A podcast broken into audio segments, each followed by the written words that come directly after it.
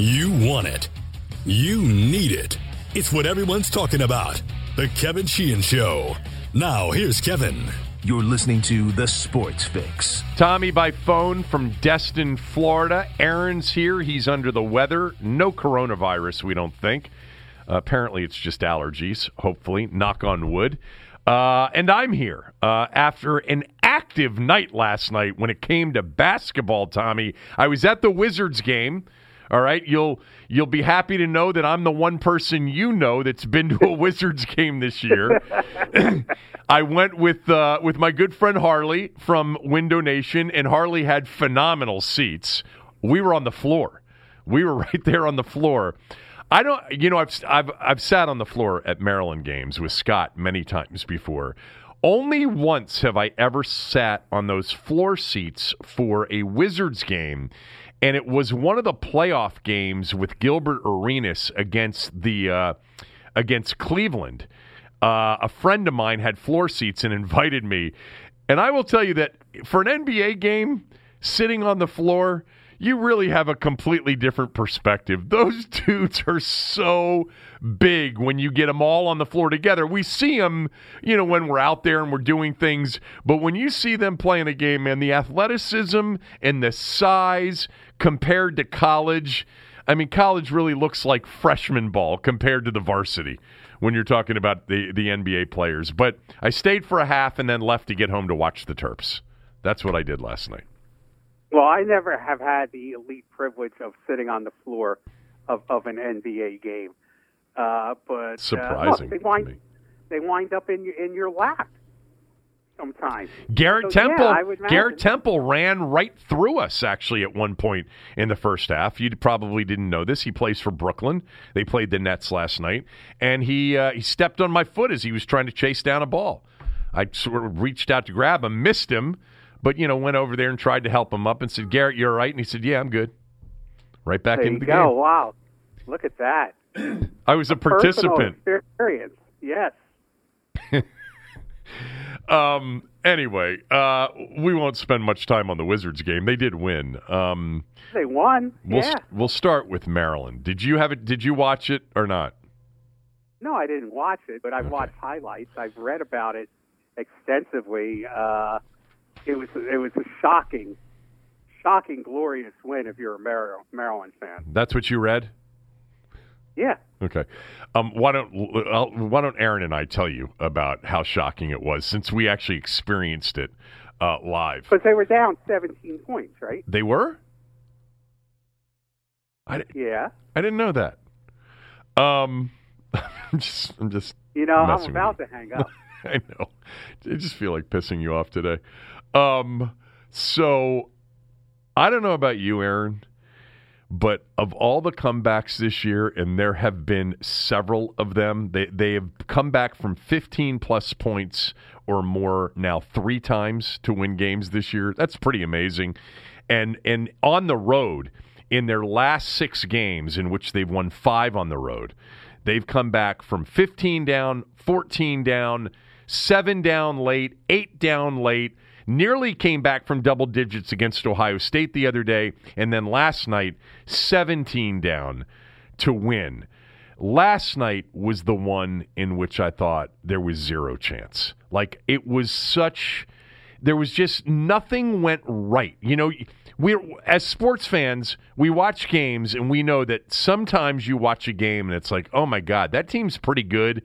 But it's just one of those nights. Nothing is going right for them. And the other team, who's not really that great, but they're okay, everything's going right for them. And you know what usually happens in those situations?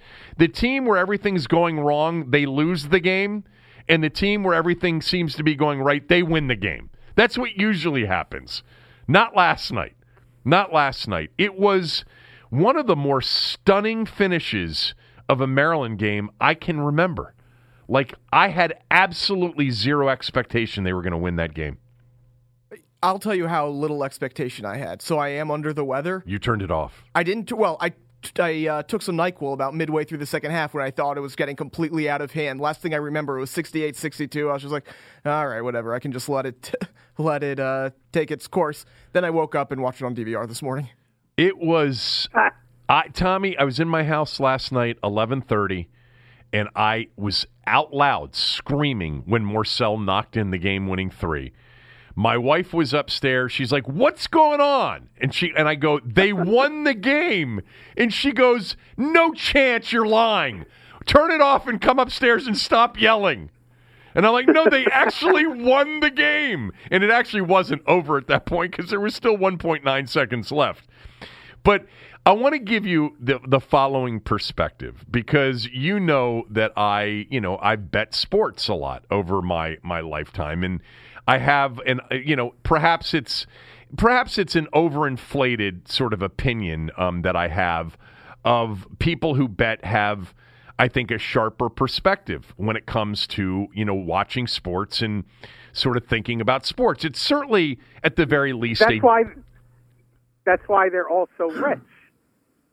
exactly. Yeah, that's why they're all so rich. They're also re- they're all retired. Yeah, all of them. Yeah. Uh, as another building goes up in Vegas. But you know, at the very least, it's a different perspective. It doesn't necessarily mean it's better or worse. But I have always felt like it's a perspective that I've liked having because I think I see these games sometimes in advance in a different way. It certainly doesn't always work out to be the right way. But anyway, last night, Tommy, Maryland was an underdog. Uh, they opened as a one point underdog, and Aaron and I talked about it on the podcast yesterday. And it, and and college basketball is one of those sports, and Aaron will tell you because he bets college basketball too. Every year, you get these games in January and February in particular, where you know a highly ranked team goes on the road in conference against a team that's not perceived to be very good. Minnesota's a 500 team; they're below 500 in, in league play, but they're capable. They have a lottery pick on their team in Daniel Oturu. He's going to be a top 10 pick, more likely than not. And they've had some big wins, and they're sort of on the fringe of being on the bubble. They're outside the bubble, but like a win last night puts them back on the bubble. Like now they've got a chance to be, you know, to, to get back into the conversation for being in the tournament. And when we both saw the point spread on Tuesday night when it came out, Minnesota minus one, Aaron texted me. I sent the text out to about seven different people, and everybody said the same thing. All of us gamblers, shit, they're going to lose tomorrow night. like, you know, because it, not only is it the, the, that the line stinks, the setup seemed you know, something that we're very familiar with. Like it happens all the time. You're, they're going to play better because they're the desperate team. Um, they're at home. They're going to get the benefit of the whistle, you know, which you typically in these conference games get at home anyway. But then on top of that, you know, the Big Ten wants more teams in the field. This would be a signature resume enhancing win for Minnesota. You know, they're going to get the whistle. They're going to play better, and it's going to be a shitload. You know, it's going to be a shit trap game for Maryland, and it's going to it's going to suck because it's going to be two losses in a row. But you know, they'll come home Saturday night and hopefully get the benefit of the whistle at home against Michigan State. So sure enough, it's exactly the way the game played out. They got absolutely nothing called in their direction in the first half. Stix Smith had three fouls at halftime. Two of them were non contact fouls. Okay? Terrible calls. Cowan got teed up in the first half.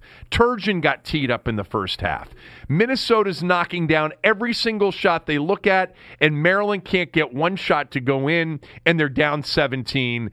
And all of us that bet sports and have bet it for a while said, Told you so. you know?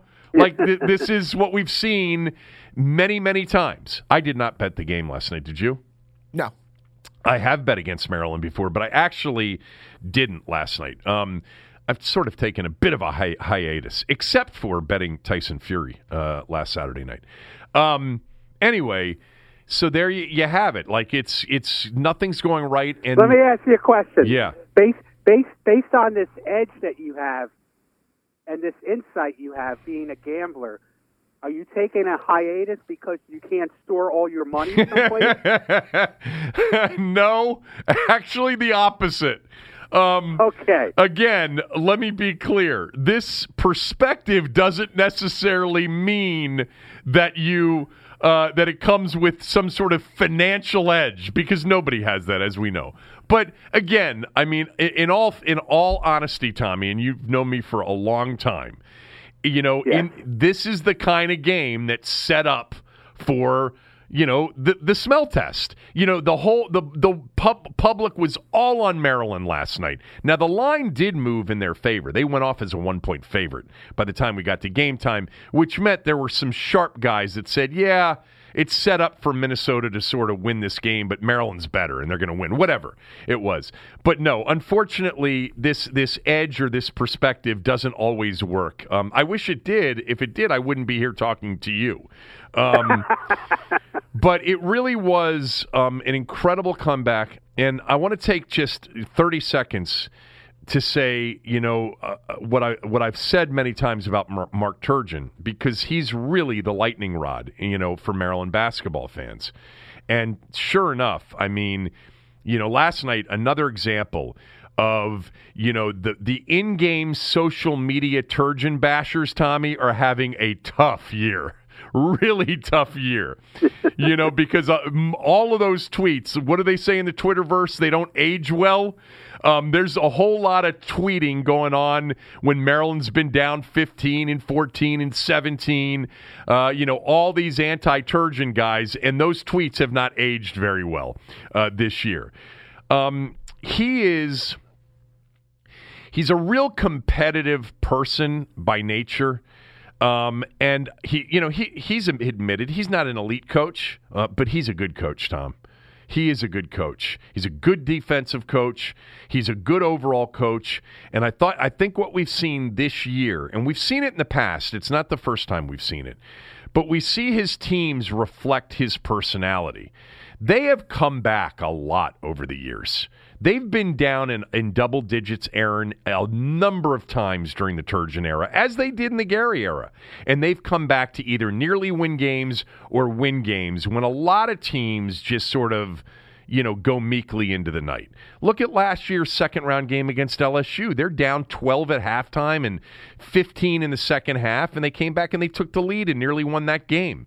You know, they, they, this has been, you know, something of uh, of, of a given with Mark Turgeon teams is they can be behind, but they they always tend to, to hang in there and not get the shit kicked out of them. It's happened occasionally, but it's not surprising. And I it, I think that's coaching personally. I think you recruit players that are like you, and I think you coach in, into and you find the players that don't necessarily look at the score, that look at the opportunity to you know, to, to, to keep to keep fighting. I mean, I know it's cliche, the fight, the the compete, the resilience, the whole thing, but they've shown it this year, and they're in the midst of putting together a pretty special season right now.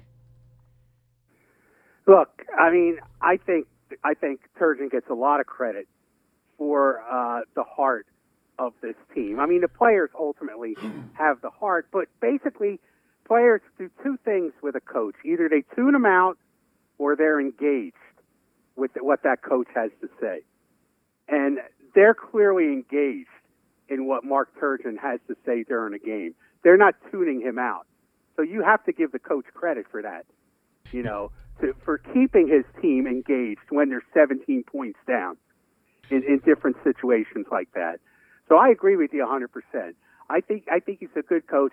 I mean, for one thing, he'll never be Gary, and he's competitive he's just not demonstratively competitive. He can I mean, be. you know, he, he- can be. It, it doesn't come off Well, as did- crazed as Gary did, but Right. he's pretty animated.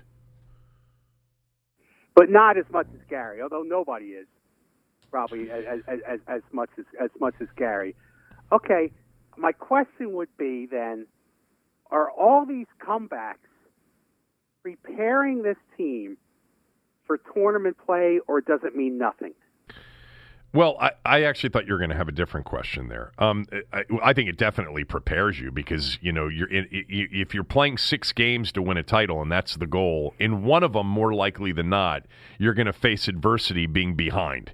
You know, by a, a significant number of points, more at least in one of them, and they've dealt with that. So I would say it's preparation. I thought you were going to ask me if it's an indication that they're they're you know they're clearly resilient and they're a tough team, but maybe they're a bit of an overachieving team. That you know some of these te- games, you know, a much better team would be blowing out some of these teams.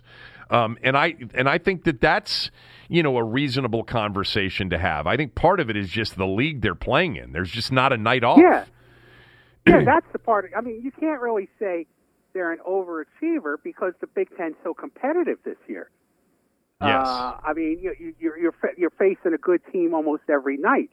So it's it's not like you know, it's not like there's there's a bunch of there's super teams that they're overcoming. They're playing teams that on, on many levels are on equal footing with them.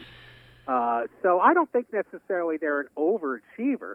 I mean, look, at they, they there were high expectations for this team going into the yeah, they were season, and preseason top ten. Yes. Right.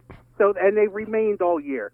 So I I I, I don't think anyone can say they're an overachiever. Uh, but uh, you certainly have to. Okay, where on the squad do you think the heart comes from? Darryl Morsell. Darryl Morsell. Really? I've felt that way about him going back to his freshman year when I said this guy's tough. He's everything that s- sort of Turgeon is, and and we're going to end up loving this player. And there are nights where you know he makes you want to pull your hair out. There's no doubt about it. But he is he's tough. He's fearless. Tommy, if you asked any Maryland fan last night, you're going to have the ball down two, and you're going to take a three to win the game he would have been the last person on the floor at that moment that anybody would have picked because he doesn't have a great stroke. It's not a consistent Right. stroke. But at the same time, they would say, but if he's open, he is going to take it. He won't have any fear in taking it because he's hit big shots. And last night was really interesting because Anthony Cowan, man, he could not get the ball to go through the basket. He was two for 15. He played a very good rest of the game. I mean, he really is um, a good player and an all around player. And it was their defense more than anything else that got him back into it. Morsell's defense in particular. He's their best defender, Morcella is. He's their toughest competitor. And Cowan's a tough competitor, too, don't get me wrong. Um, but there's something about Morsell that is, you know, like the people up 95 like to say, Balmer tough. I mean, he Yeah. is, he's Baltimore tough. You know, I wanted to mention one other thing because I just wrote it down. You, you you made a really good you you simplified it, but it was perfectly put. You know, you either get tuned out or they stay tuned in when you're a coach. And the bottom line, if you look at Turgeon's teams over the years in every spot he's been in, they're always tuned in. Rarely are they tuned out. You know, if, the, he's not had a terrible season.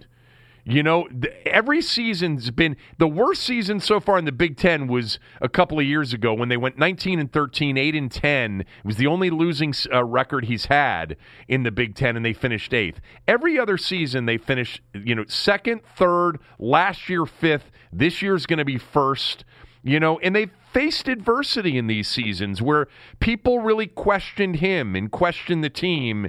And they were always, you know, clearly the results say, and I know you can look at March and say, well, he, you know, he's only been to the Sweet 16 once. But I think the overall results sort of say they've always stayed tuned in with him. I think it's what he told me when I had him on the show a couple of months ago, not a couple of months ago, a couple of weeks ago, when he said, I'm a good coach. And one of the reasons I'm a good coach is I've evolved and I've been very good at being able to communicate and motivate today's kind of player. He said that to me specifically. He said, I'm not an elite coach. There are better coaches out there, but I'm a good coach. And one of the reasons I'm a good coach is I've evolved and I understand the players and the young players of today, and I've been able to communicate with them and be and and motivate and find the right ways to motivate them. And I think that's true, and that's a big part of coaching.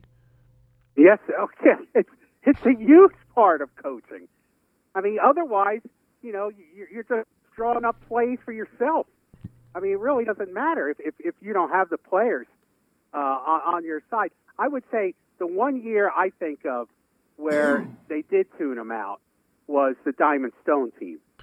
Yeah, the, And- the team and that, went to the but- Sweet but they- they 16. were- they- but but they, but they would have tuned an- anybody out. That that was that was a dysfunctional team, I think. Yes, it's true. it's true that that team I think he was most frustrated with, you know, Yeah. um, on that team. That's also the team that went to the Sweet 16. You know, know. and had guys like Melo Trimble and Rasheed Sulaimon, you know, in his transfer year. You know, Stone was the problem on that team. I don't think everybody else tuned him out. I think Stone was the problem on that team. It also helped when you faced Hawaii in the second Understood. round. Yeah. Understood. Yeah, yeah, they had an easy pass. But they also, you know, won 28 games that year or whatever it was, you know, and we're ranked in, Well, in the top would- 10 the entire year. Was that team more talented than this team? Talent wise, maybe. But I don't be. but I don't think that they have um I don't think anybody on that team's better than Stix Smith. And uh, you know, Melo Trimble was an extraordinarily talented player. Anthony Cowan's proving over 4 years that you know, we probably missed out on seeing something special from Melo in his junior and senior year. You know, if he had stayed an extra two years, um, Yeah. because Cowan, I think, has certainly well, he certainly exceeded Melo's career in terms of results and and just you know uh, t- take the quantitative out. I think most Maryland fans would say Anthony Cowan was a better college player than Melo Trimble. Would you? I think most fans would you would say that, Aaron? It's close. It's close. Melo had more big moments, I think. Cowan's had some big he's, he- moments. yes, he's coming. go- He's no, coming on. Melo strong didn't have one Michigan State moment like he had. What's that? Nobody had the Cowan Michigan State comeback moment. Well, but Melo did hit that three in At Wisconsin? No, And- and a- against Michigan State? Yeah. Uh, yeah, uh, look, Melo Trimble in many ways saved Mark Turgeon's job. Yes. You know, um, if if, if Melo Melo's freshman year, they get to the tournament and they're they're in a battle in the second round to get to the Sweet 16 against West Virginia. If Melo doesn't get hurt in that game, they probably beat West Virginia. One of the reasons he Yeah. got hurt though is the way West Virginia plays, which by the way I love um, the way uh, Huggins coaches that team. One last thing just from last night's game because. Uh, you know, I'll nitpick. Uh, first of all, I thought he did a phenomenal job again, um, ch- switching defenses, um, the right matchups. Morsell uh, on Carr was a really good matchup for them. The zone, you know, he didn't stay in it too long enough for them to get used to it and for them to get comfortable with it. He's got multiple zones uh, he goes to. He ran some really good sets in key spots. Ran a great play for Wiggins when they were down eight to get an open three. Ran a really good play for Stix to get the three that he missed, Aaron, at 72 to 69. Um, I still personally have an issue. It's the less than three second, you know, scenario for me, which is if there are less than three seconds left and the other team's got to go the entirety of the court, they're at their, you know, they're throwing it in, you know, from their own, you know, ba- own baseline, and the basket's on the other end, and you got to put somebody on the ball, and he doesn't do it. He believes that five guys guarding four is better than having four guys guard four with the fifth guy being a defender on the inbounds pass. My belief personally is if you put that 7 2 guy, Chol Marial, out Exactly. you know, on the floor to, to guard the inbounds pass, they're going to have to throw it into the back court. They're not going to be able to throw it accurately into the front court. And so if somebody catches it in the back court with under three seconds and there, were, there was 1.9 last night, it's going to be a heave from 60 feet that's got to beat you, you know?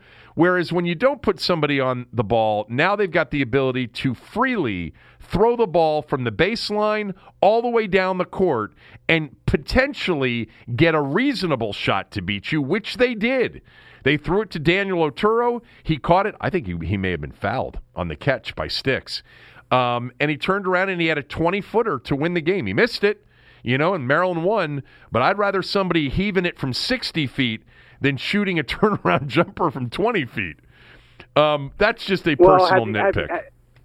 Have you shared this with your buddy Mark? I haven't. Sh- I'm going to. Sh- that's on my list to share with him over the summer. Because last summer we we we uh, on the golf course, Scott and I um, presented our concerns over pace of play.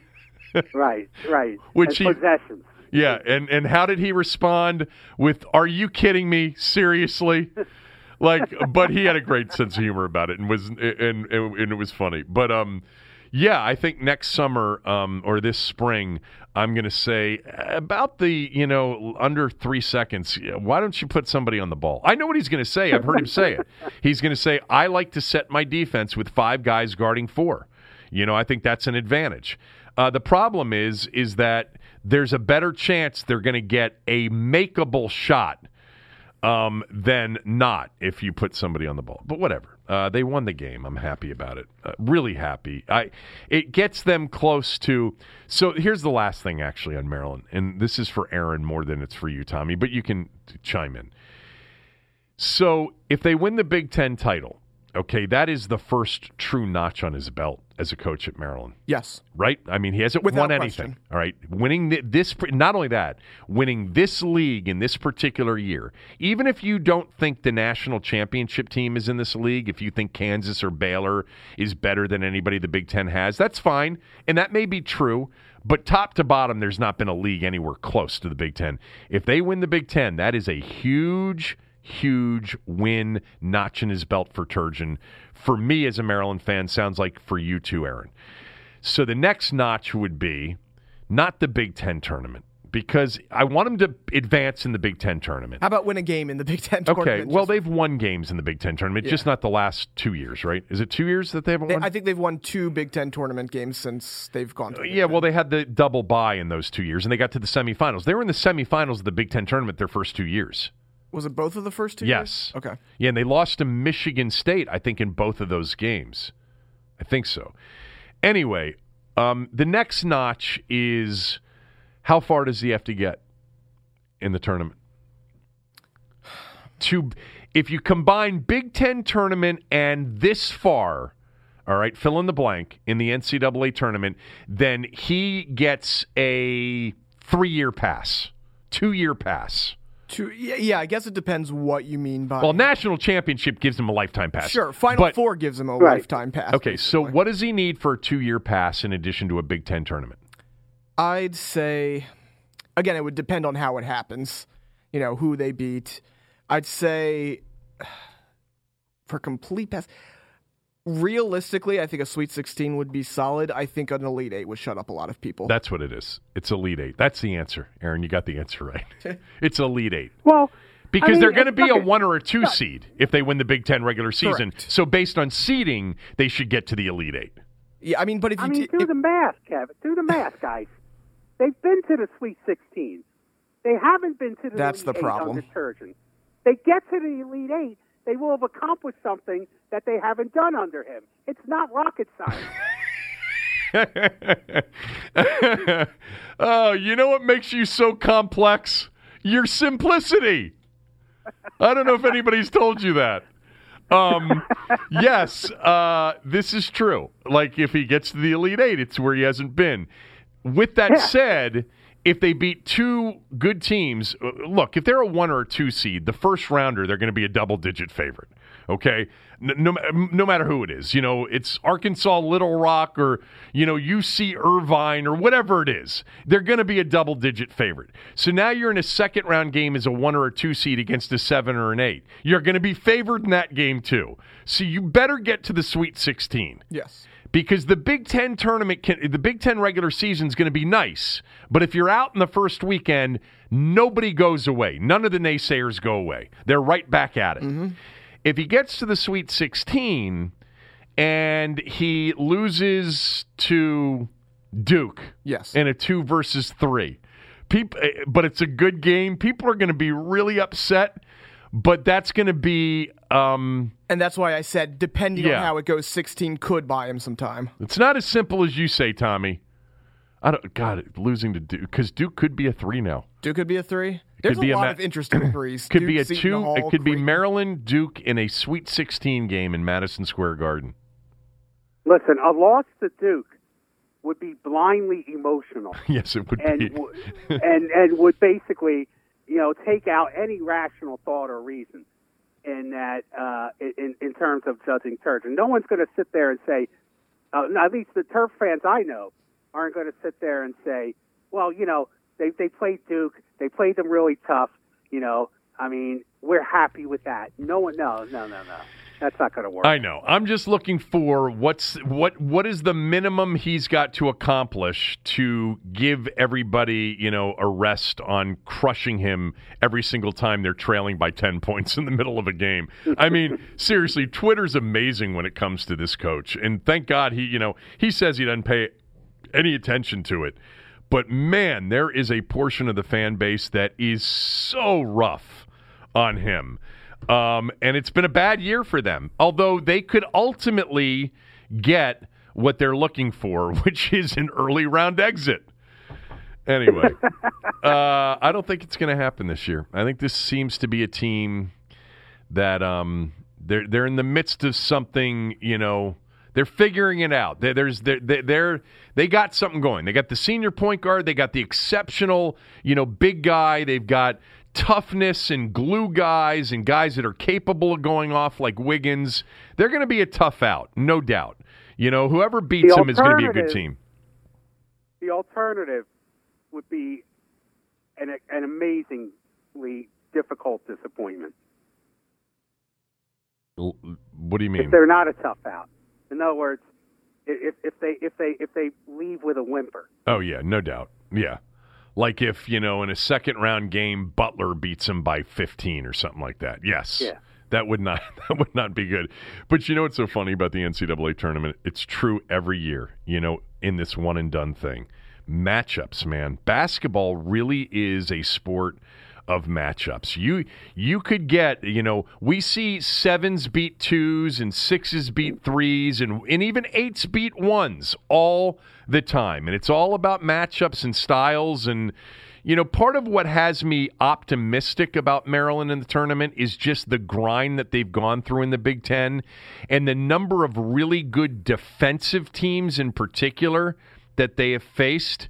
You know, I think most leagues don't have as much defensively night in and night out as what you face in the Big Ten. And I think if that's true, Maryland will get it going and they'll blow a couple of people out early, you know, before they get to a real, you know, a legit uh, competitive situation. It might. The point is, it might actually seem easier for them in the tournament than it has for the last three months. Anyway, um, anything else on that?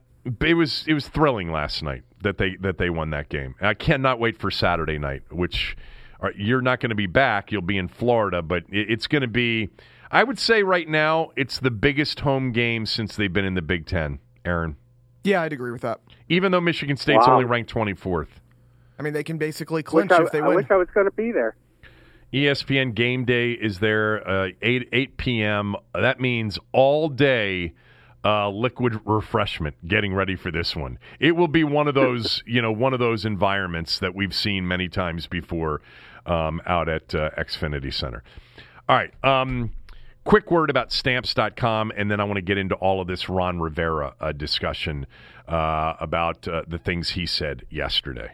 Stamps.com gives you something you don't get at the post office. If you're a small business and you're doing a lot of mailing, you're a small office sending out invoices every day, or you're an online site and you're shipping out products, Stamps.com handles it all with ease. Simply use your computer, you print out official U.S. postage 24 hours a day, seven days a week for any letter, any package, any class of mail, anywhere you want to send it. Stamps.com gives you 5 cents off every first class stamp and 40% off priority mail. Right now, 700,000 small businesses, including this one, are using Stamps.com.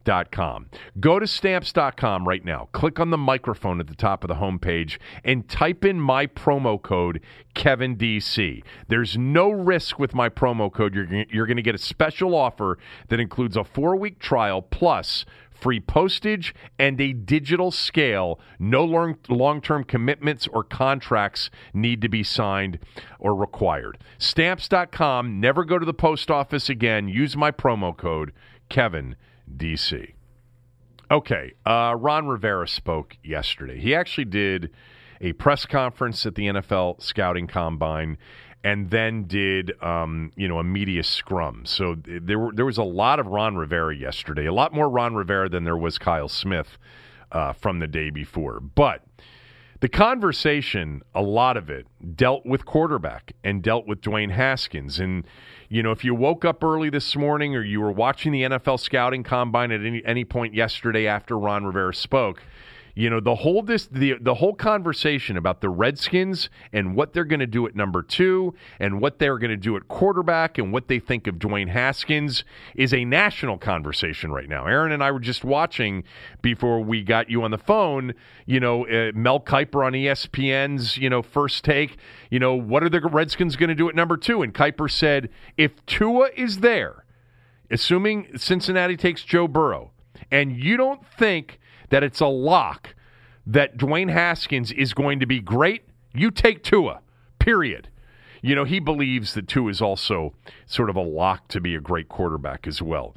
Um, I want to play in order um, some of these Ron Rivera sound bites uh, from yesterday on Dwayne Haskins. The first part of it just deals with, you know, what he's seen from Dwayne so far in the offseason.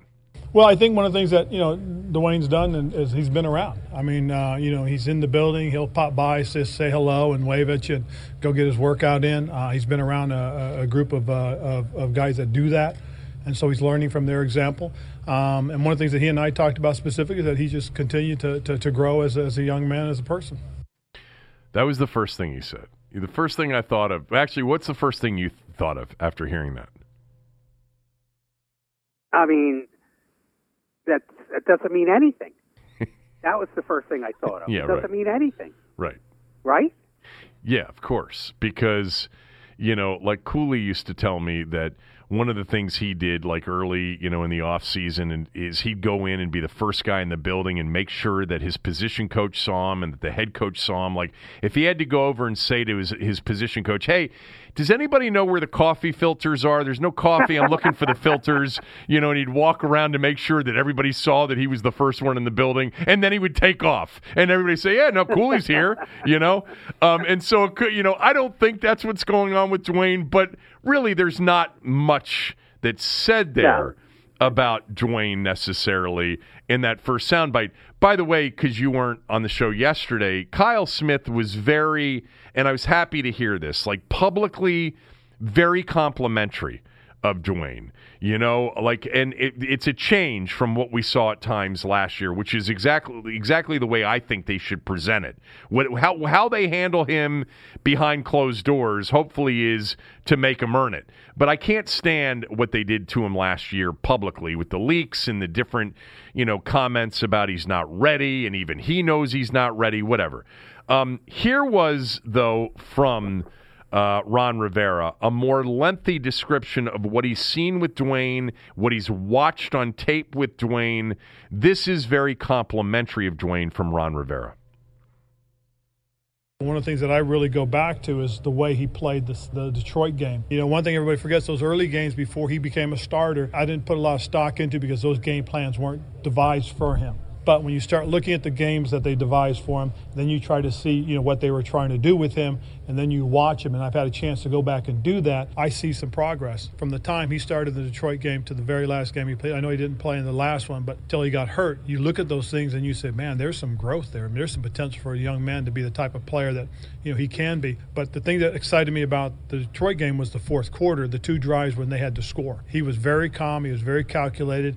He had he showed his poise, he showed his leadership, and he put them in position to win a football game. And that's what you want from your quarterback is a guy that gives you a chance to win, that guy can help you win. You can win because of him, because of him, and you can win with him. That's what's exciting. He's got that type of potential, but he's got to grow into it, and nothing will be given. He's not anointed. That's for doggone sure. I'm expecting him to come in and compete and work, and we'll see what happens. What's your reaction to that one? Well, he's certainly right about that. That was an impressive fourth quarter, and I can certainly understand after a fourth quarter like that, you know, before the game's over, you'd want to get a selfie taken with uh, fans in the stands. He wasn't it was so about that. impressive, you know. Uh, I understand now. I have a better perspective about the selfie now. Look, he's right. Dwayne Haskins showed a lot from that Detroit game moving on until he got hurt. I mean, he he didn't give you any indication that he can't handle playing in the NFL. And like I've said, he had nothing to work with in terms of offensive weapons. was dealing with a terrible coaching staff in a terrible situation. So everything he said about about the kid on the football field, in terms of what he showed last year, uh, feeling good about it, I think he's 100% right. I didn't expect you to remember the conversation about the Detroit game. Um, that's why I wanted you to go first because I was sitting here not expecting you to remember anything about it because we got into quite the debate about it. You were um, incredibly off put by uh, not only the selfie afterwards, but his inaccuracy during the game. And you took me to task, as many others did, because I was very, very uh, encouraged by that particular game. It was interesting to hear Ron Rivera go off about the Detroit game because when he I heard specifically said the fourth quarter, though. yeah, well, that's what I uh, focused on too. I went back, um, and I didn't go back to listen to the podcast. I should have to, to to have heard exactly what you said, but I went back to Twitter, which is what I told you the other day I wasn't going to do, and I don't do anymore. But when I heard him going off about the Detroit game. Um, I just remember how many people ripped me after the radio show and after the podcast. And I found a couple of the tweets um, because people mocked me. This was Linwood. I found this one from Linwood on Twitter. It was the day after the Detroit game. Stop it, Sheehan. He was the worst. Two field goal drives. You made him your number one star of the game. I, I, actually don't have a star system, as you know, but I think he was like my number one thing on the things I liked list. He says, You are the biggest suck up of all time. Um, and then recently, the Detroit game came up in a conversation, I think, on the radio show. And I kept this one, and I remember this one, um, and I found it. It was from Gary on Twitter. Would you shut your mouth about the Lions game already? He was terrible in that game. They got lucky. I've never seen you more like a dog with a bone when it comes to that damn Detroit game. Do you know who played quarterback for the Lions that day? Jeff Driskel, which was pretty funny. Um, I forget if I told you this or not, but there was another show host in town. I'm not going to mention him by name, and I won't even mention the station necessarily. But he texted me um, after the radio show the day after the Detroit game, and he said, "Did you actually say you thought Haskins played a good game yesterday? That he had a winning performance?" Somebody told me you said. I must have been watching a different game. Um, that person knows who he is. Um, I I went off the day after that Detroit game as a moment for me where I really started to change my mind about Dwayne, and it was you know, a game that statistically he was, was not very good in. He was 13 to 29. He was inaccurate the entire day. He, of course, took the selfie at the end, missing taking the knee at the end of the game. But what what stood out to me was he was put into a situation for the first time where he had to deliver with the game on the line, not on one drive, but on two final drives. The first one, they were down 16 13 with five and a half minutes to go. They were deep in their own territory. He leads a drive. Um, they get a field goal to tie it. Then they get the ball back off of an interception. And on the final two drives, he was six for nine, 79 yards, had a huge scramble for 11 yards and a first down. And then on the biggest play of the game, they're not in field goal range yet Third and five, he finds time, ducks pressure, and connects on a perfect throw with Terry McLaurin that puts him in position to kick the winning field goal. And I and I said the following morning, those two those final two drives you saw the potential. You saw a guy that played with urgency, a competitive level that matched the moment. He had a ton of confidence. Um, he carried himself like he belonged. He was the leader on the field. He didn't miss a moment because he was confused. And I just thought it was a really telling moment. And I went on and on, and most people mocked me, including you, which is fine that you don't remember that. That's fine. But. No, I remember that because you choose to dismiss you said he didn't he didn't miss a moment. He missed one big moment. yes, he did. He did. Okay, you're right. And the fact that you choose to diminish that I only, only you know serves your purposes. There's no doubt. You're right about that. I chose to not make a big deal out of that. I chose to chalk it up to him winning for the first time in his career, being overly excited, and being completely caught off guard and immature or whatever else. But I, I was not nearly as off put or flabbergasted by by what he did there as you were. You know, I, I, I wasn't. I, I'm I, I'm much more concerned about the clothing line and the number seven being handed to him than I was about the taking of the selfies at the end of the Detroit game. That's true. I did dis- I did pretty much ignore that and focus on what he did on the field. Um, but anyway, uh, Rivera was, you know, you heard him be very complimentary. That that's he's watched tape and there are things about Dwayne that he likes. You heard that, didn't you hear? There was some passion in his voice. You agree? I don't know. I don't know Ron Rivera from Adam. I don't know. I don't know how much coach speak he does. Uh, but look, I think what he said is credible. You can believe it. Like I said, the kid has shown enough that uh, you know you're not sitting there thinking this guy can't play for us. I mean, that's what that's what that's what he showed you. He showed you he can handle uh, playing in the NFL. The big question is, do you think he's as good as the options that are available to you moving forward?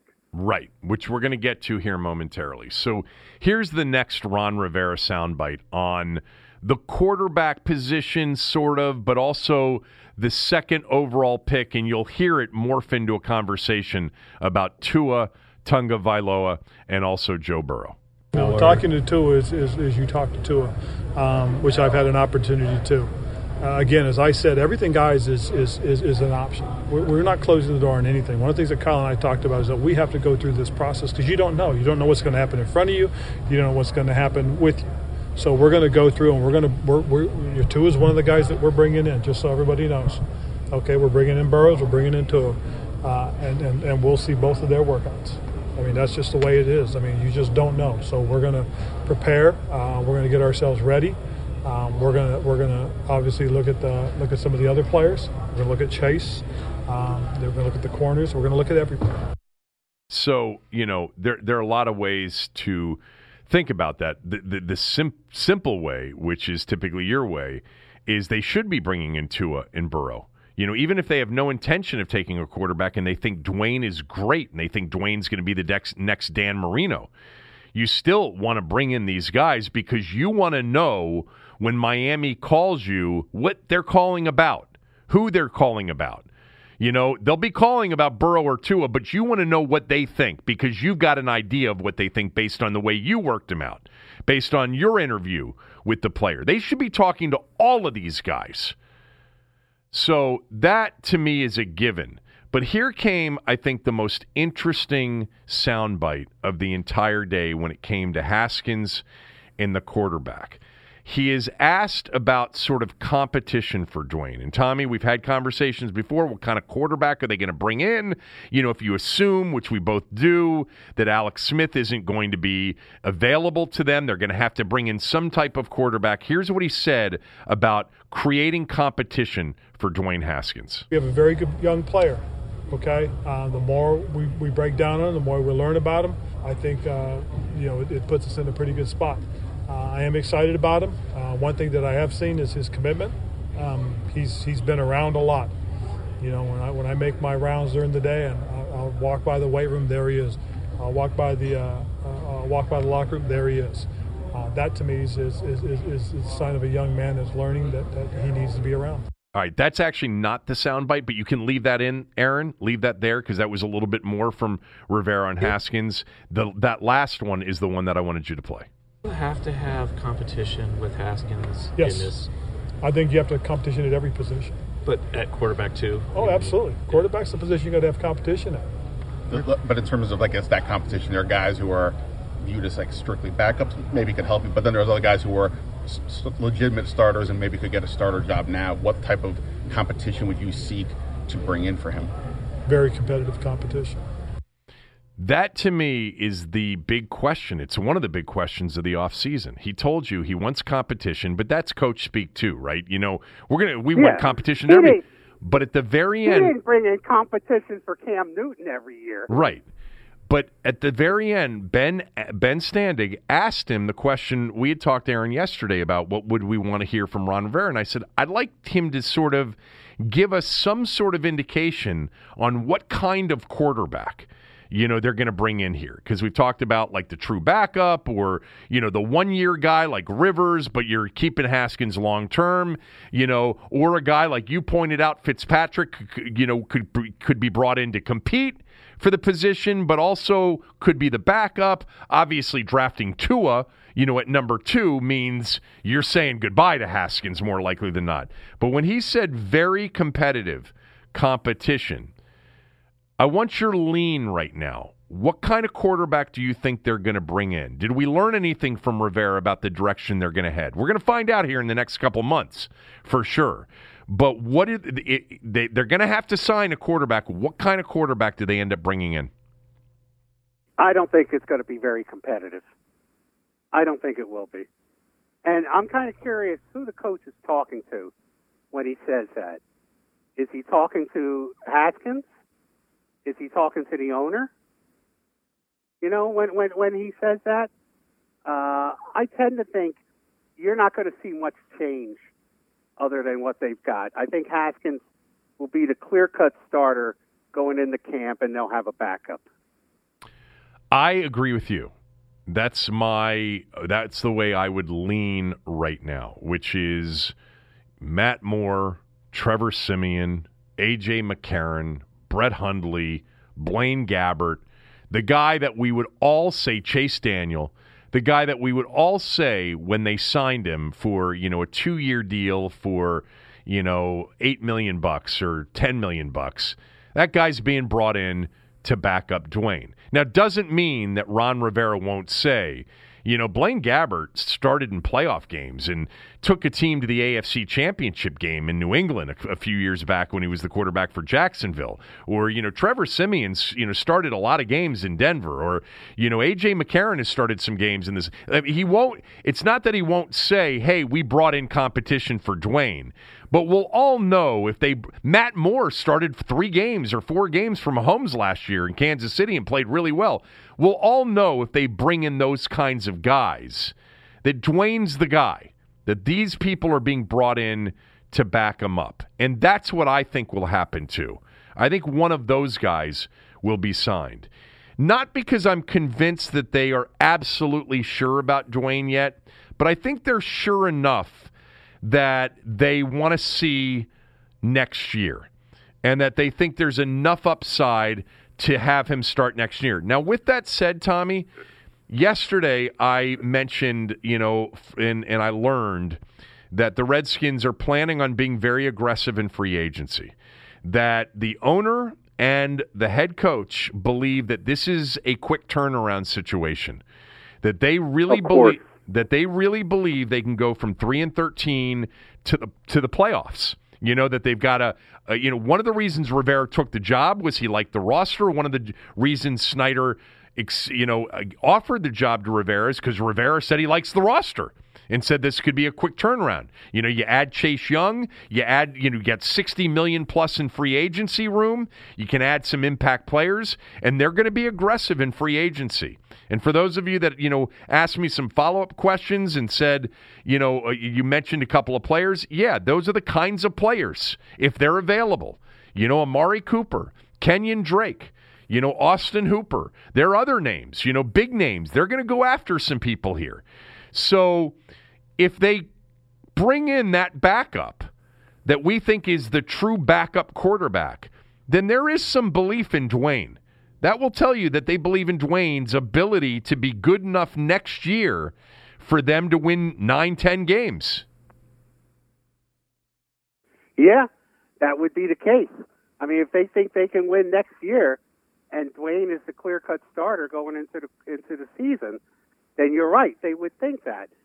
I think what they need is an unfiltered season of Dwayne Haskins without all the, all the noise that you had last year. In order to make a judgment about him, you need to you need to take out all the extracurricular uh, activity, at least that you can control as the coach, and and just judge him moving forward. So uh, the only way to do that is to eventually name him the starter, and not not to make not to make unless not to make it more difficult by bringing in a free agent quarterback who actually could threaten him Uh, I, I think that's the last thing the kid needs at this point. I don't think. Look, I don't think the kid lacks any confidence, and I'm not sure the competition. Is, I'm not sure you could do any more to force his work ethic than the way you've publicly sort of at times shamed him as an organization to work harder. So uh, I don't think bringing in a, a, a quality, big name, uh, you know, starter to compete is going to help Dwayne Haskins much. I, I totally agree with you. It's why I think they'll go in that direction. With that said, um, you do not pass on Joe Burrow or Tua Tagovailoa if you think that either one of those two guys has a much better chance at being great than the guy you have. You know, if you evaluate Tua or Joe Burrow, you know, and they'll have a chance at one of them, more likely Tua.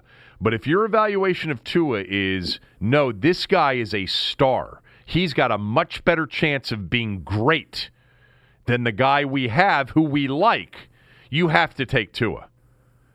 And if you don't think that way about Tua uh, or Joe Burrow, if Joe Burrow, for whatever reason, was there too, then you do what we described, which is you go out and you find, you know, the competent backup and you, you know, you present it to Dwayne as, hey, Matt Moore is going to compete. He's a starter in this league, man. He started last year from Homes and played pretty well for the eventual, you know, uh, Super Bowl champion team.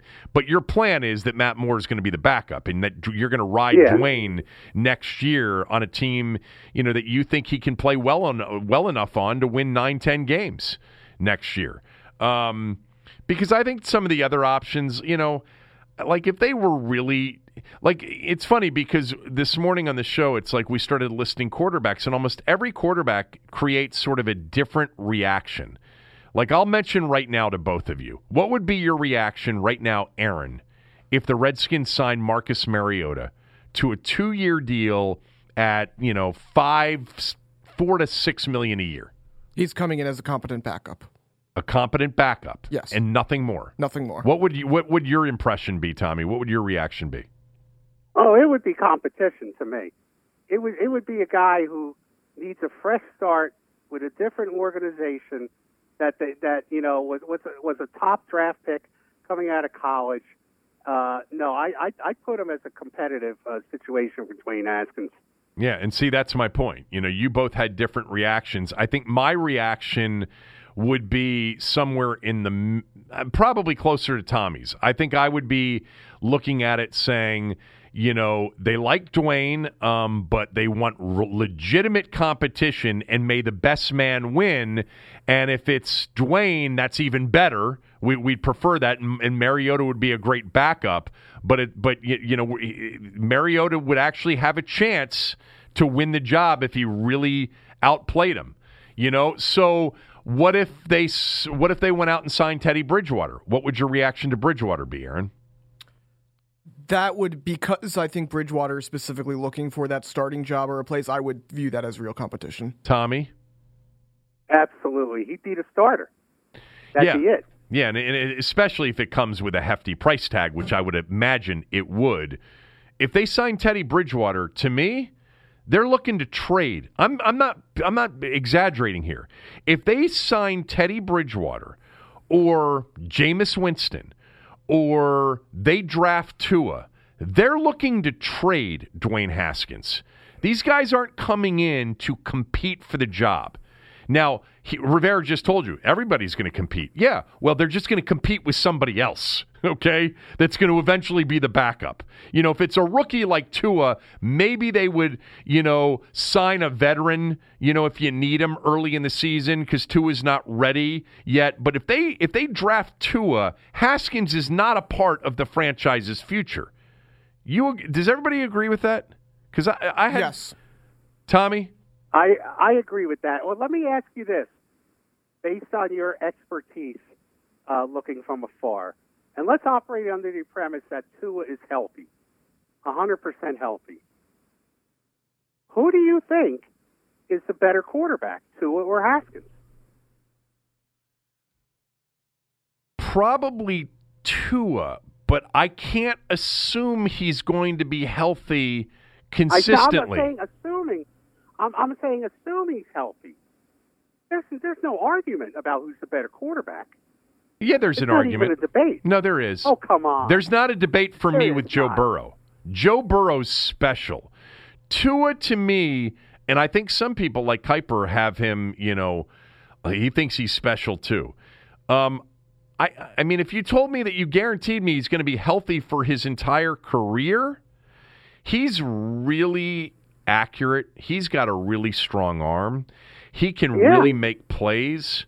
Um, yeah, I mean, there's no doubt that I would feel differently about Tua than I than I did about Haskins. And by the way, like comparing the way I would feel about Tua in this draft and Haskins in last year's draft, not even close. But I've Right. seen Haskins play now, and I'm much more bullish and encouraged about Haskins as a pro quarterback. But again, with Tua, you know, I don't know that I can take the injury thing out of the equation. It's in the equation. You're you're you're taking a risk. This guy had a you know hip surgery. That's a big deal. I know. I know. Burrow, no conversation. You know, last week when, when you when you were off the day that that you weren't feeling well, Cooley jumped on and I said, just for a moment, hypothetical, Burrow doesn't go to Cincinnati. He goes, Burrow, not even not, no, you don't even need to. He's uh, like, you just take him. It's not even a it's not even a debate. And then I followed up with him in saying, do you think it would be something the team would do? And he goes, no. which sort of is an indication that the owner is still, you know, going to be involved in that kind of a decision. Um, Yes. but the Tua thing is more. It's really hard, you know. You, you you'd have to be, you'd have to get like this guarantee from your medical people and feel confident about your medical opinion um, that this was not something that you know is automatically going to be recurring, or he's not an injury prone, or whatever. You know, however they do it with you know medically clearing him um, or giving him sort of a a grade, a future grade of hey, he's going to be okay. This guy's going to be durable. I don't know how you predict that Right. with a guy that's been injured And one of multiple the- times. One of the knocks against the Redskins is they bring in too many injured players. Right. That's one of the knocks against. them. Yeah, Derrius Guice and Bryce Love. Boom. Yeah. Um, hold on. There was another one that I I think we would all have the same impression about Philip Rivers, right? We that's an easy one. It's like they think they can win next year, and they don't think Dwayne's ready yet. Philip Rivers is coming in next year, and then Dwayne's the long term guy. That that would be the reaction to a Philip Rivers. Yes. Probably, Yes. yeah. I mean, what what other react? I mean, you're not signing Philip Rivers to be your starter for the next five years. No, but you could view it as he's a two-year stopgap to somebody else, and you don't believe in Dwayne. Okay, that's a good one. You know, I, I, I'm a massive Philip Rivers fan. I saw I saw arm strength issues. I think that's going to impact him here in the free agent market. Um. Anyway, so you know there are a lot of guys out there. You know, like Ryan Tannehill. What if Tennessee doesn't re-sign him, and the Redskins say, "Oh, we love Tannehill." What would you What would you perceive Tannehill to be after the season he had? That's interesting. Uh, I wouldn't think Ryan Tannehill would sign a free agent contract any place he wasn't. He he wasn't told he was going to be the starter. Yeah, it's just funny. He was brought in to back up a guy who now more likely than not will back up a guy next year. You know?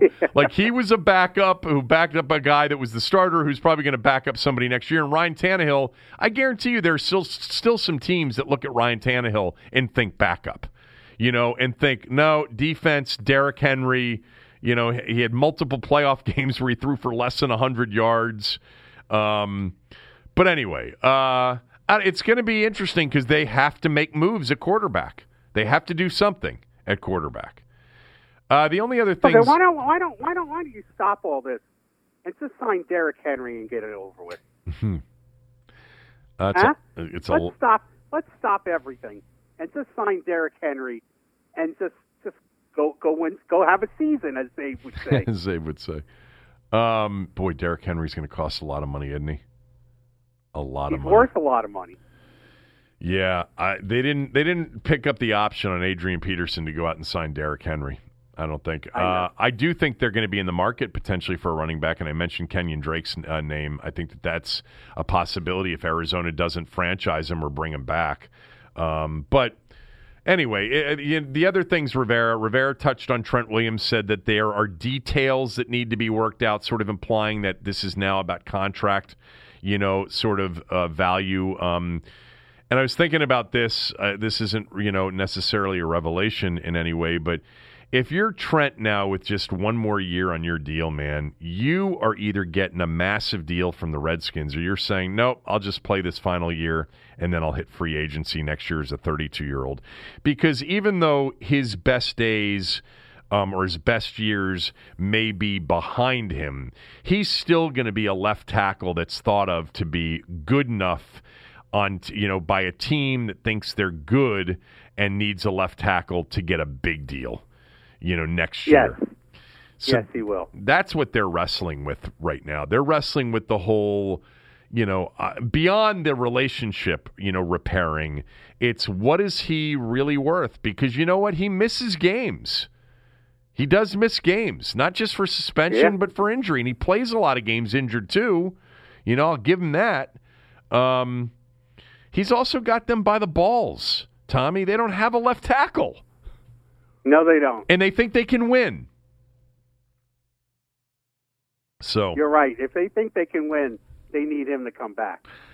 yeah, they're working towards that. The Scherff answer from Rivera was, you know, again, one that would lead you to believe that it's about, you know, sort of coming to an agreement on what his true value is. Now they have some obvious control there because they can use the franchise tag on Brandon Scherff.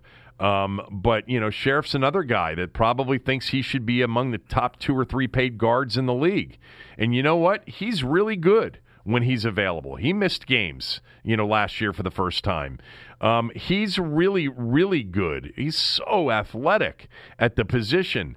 And he, in many ways, has them by the balls too, because Ereck Flowers is a free agent. And if they think they want, if they think they can contend next year, especially with you know a, a year two quarterback basically finishing out his year one, they got to have some offensive linemen in front of them that can play.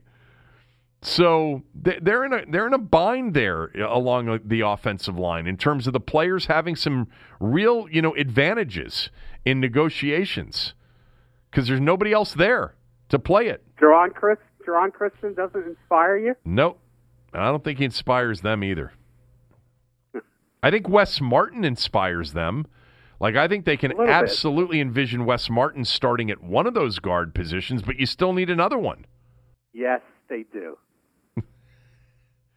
Okay. Anything it's like else? Ca- it's like it's like Casey Stengel said when uh, the New York Mets in, were in the '62 expansion draft, and he drafted a catcher first.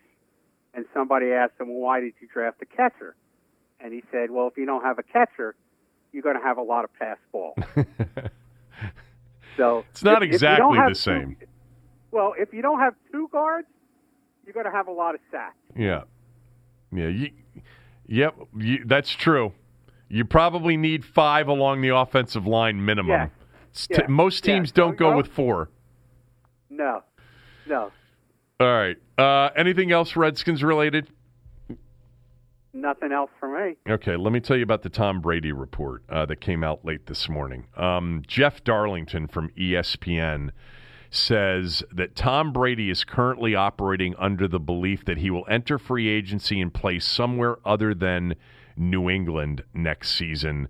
Um, a sentiment the quarterback has shared with others, according to Darlington.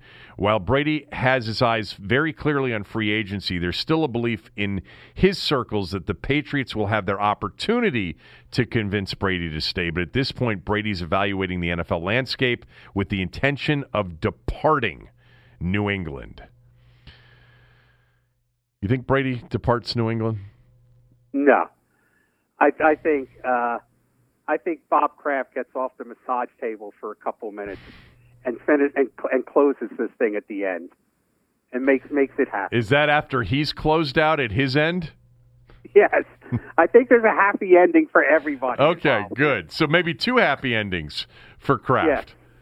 Um, Yeah. Tom, I've got happy ending number one completed. It didn't take that long, by the way. Now let's get one with you. Look, it's just like he stepped in at the last minute and and convince Josh McDaniel not to take a head coaching job in, in Indianapolis. Uh, he's got to do the same thing with with Brady. I mean, he's he's not going to let that happen. That's what I think too, but um, you know, And I don't put I, and Jeff Darlington, mhm. not a lot of credibility. There there are others with that report as well. who else has the report? Uh, Vic Tafur from I guess it would be now Las Vegas. covering the Never Raiders. heard of him. Okay. Have you? The Yeah. Las Vegas Review Journal, Yeah. owned by that that lunatic out there in Vegas, Sheldon, whatever his name is. Please, that's not even a newspaper. oh, that's pretty brave from you. He's with the Athletic though. I know. that's pretty. oh, he's with the Athletic. oh, he's with no, the Athletic. see- okay. Okay. Okay, that's different. All right, that's different. I All right. take that back. Um, yeah, because there could have been a joke or two headed your way about the paper you write for. Oh, that's okay. I know. I can handle it. Um, I think Brady's going to be back. You know, Brees announced he's coming back next year. He's going to be in New Orleans, and I think Brady's going to be in New England. What do you want to see as a sports fan, as an NFL fan, Aaron? What do you want to see? I'd like to see him go. I, I just To where? I mean Las Vegas would be so much fun. Why? Just the idea of him and Gruden in Las Vegas, I, I just think that would be fun.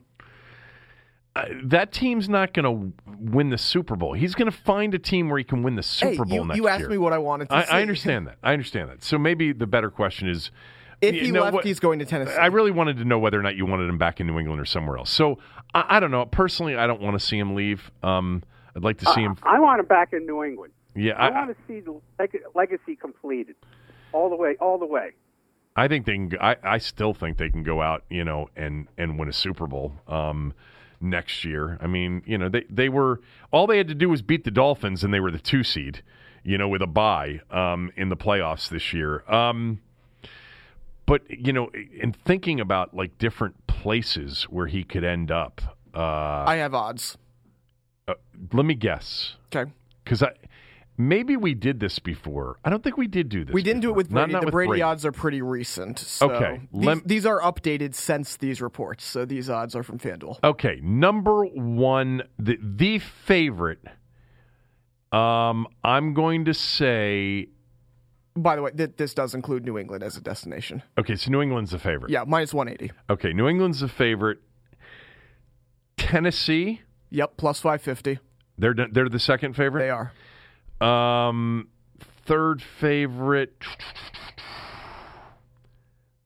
The Chargers. They are fourth. Okay, Chargers are plus Ta- 750. Tampa's third. No, Tampa's actually sixth. Ooh, because I think that'd be a good fit for him. Um, Chicago.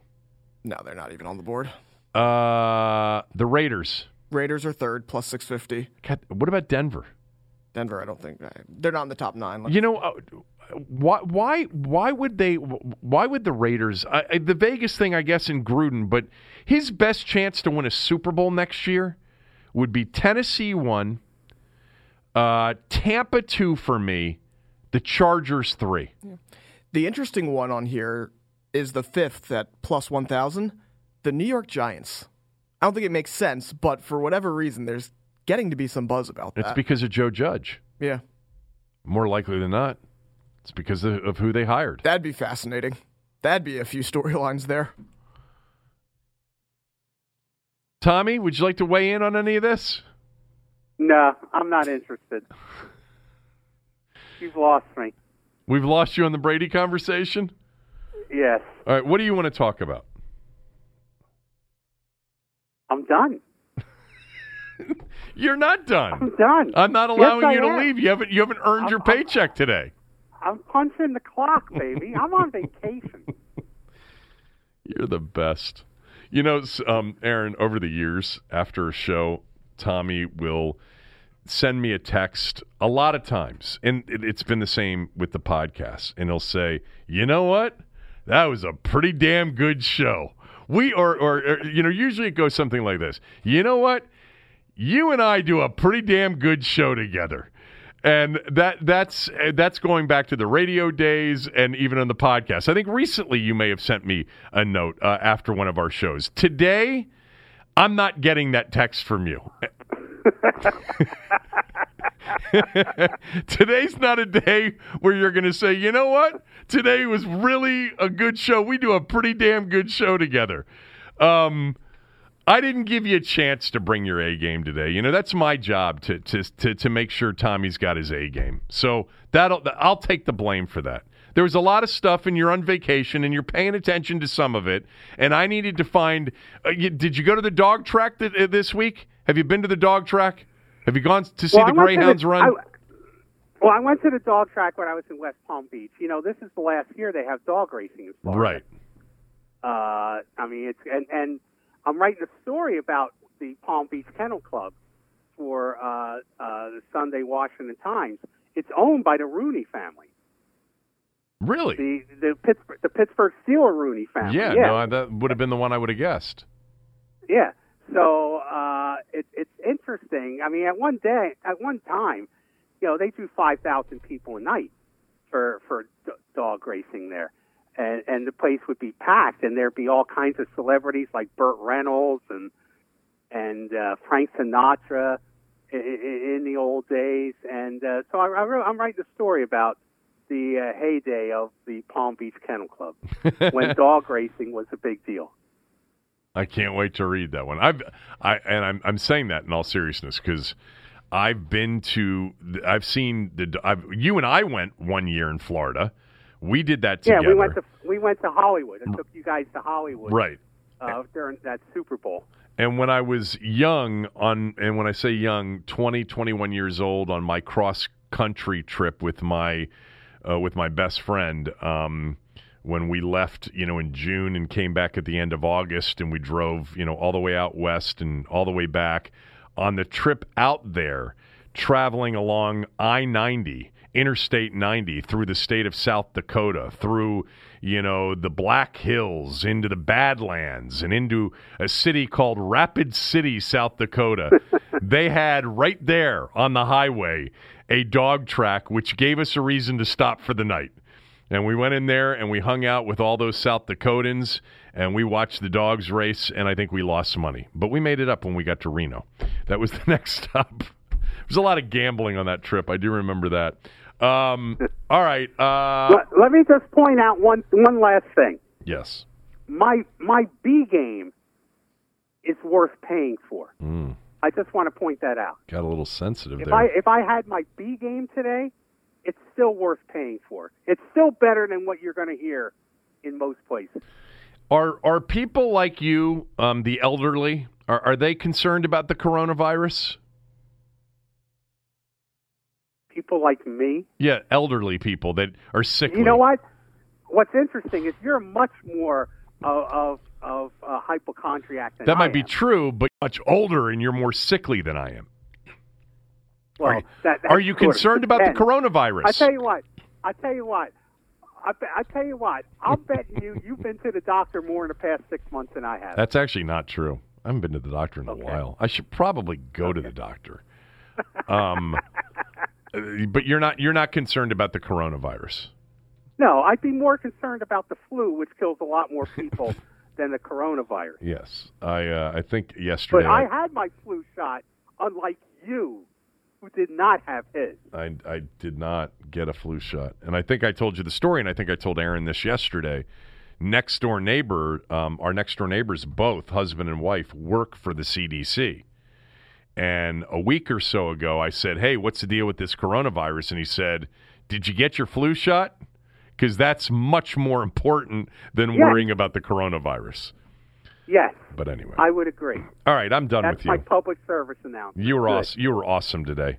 I'll talk to you next week. Enjoy the weekend down in Florida. See ya. Bye. All right. Um, we're pretty much done too. The only thing I was going to mention is, you know, last night I think was only the second Wizards game I've been to this year, and uh, uh, I, I didn't. St- I left at halftime, um, it, so I could get home, Aaron, to watch the Maryland game, as I mentioned earlier in the show.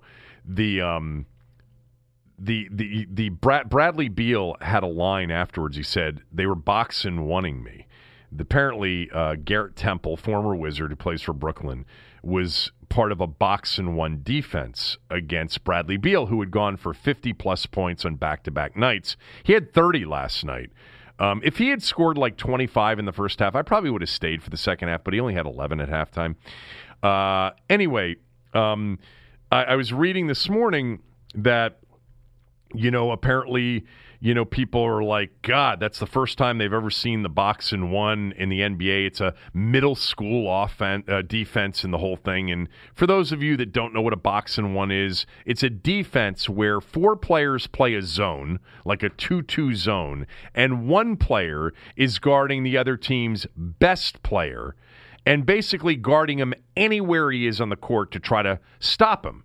You know, it's usually when one team has, and you do see a box and one a lot at the youth level because a lot of teams you play have one really good player and the other four players aren't very good.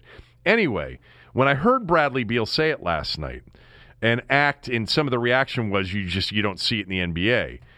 Um, I said, well, we saw it recently. Where did we see it? And so I Googled it and it hit me. We saw it in the NBA Finals last year. Uh, Nick Nurse, the head coach of Toronto, threw a box and one on Steph Curry in game two of the NBA Finals. And Jeff Van Gundy during the game said, That's a box and one. I don't think I've seen that since the last time I went to an eighth grade basketball game. And Steph Curry afterwards, if you recall this line, he said, I don't know what they were playing. They were playing some kind of janky defense. And that was the quote from Steph Curry. But Nick Nurse in Toronto employed a box and one defense in the NBA Finals against Steph Curry um, for part of that series, and it worked. Although they lost the game in which they played it for the first time, which was Game Two. Um, but I knew we had heard, we had we had seen it recently. Just didn't hit me until I Googled it and found it in the NBA Finals. All right. Uh, feel better, Aaron. Thanks for listening today. Back tomorrow.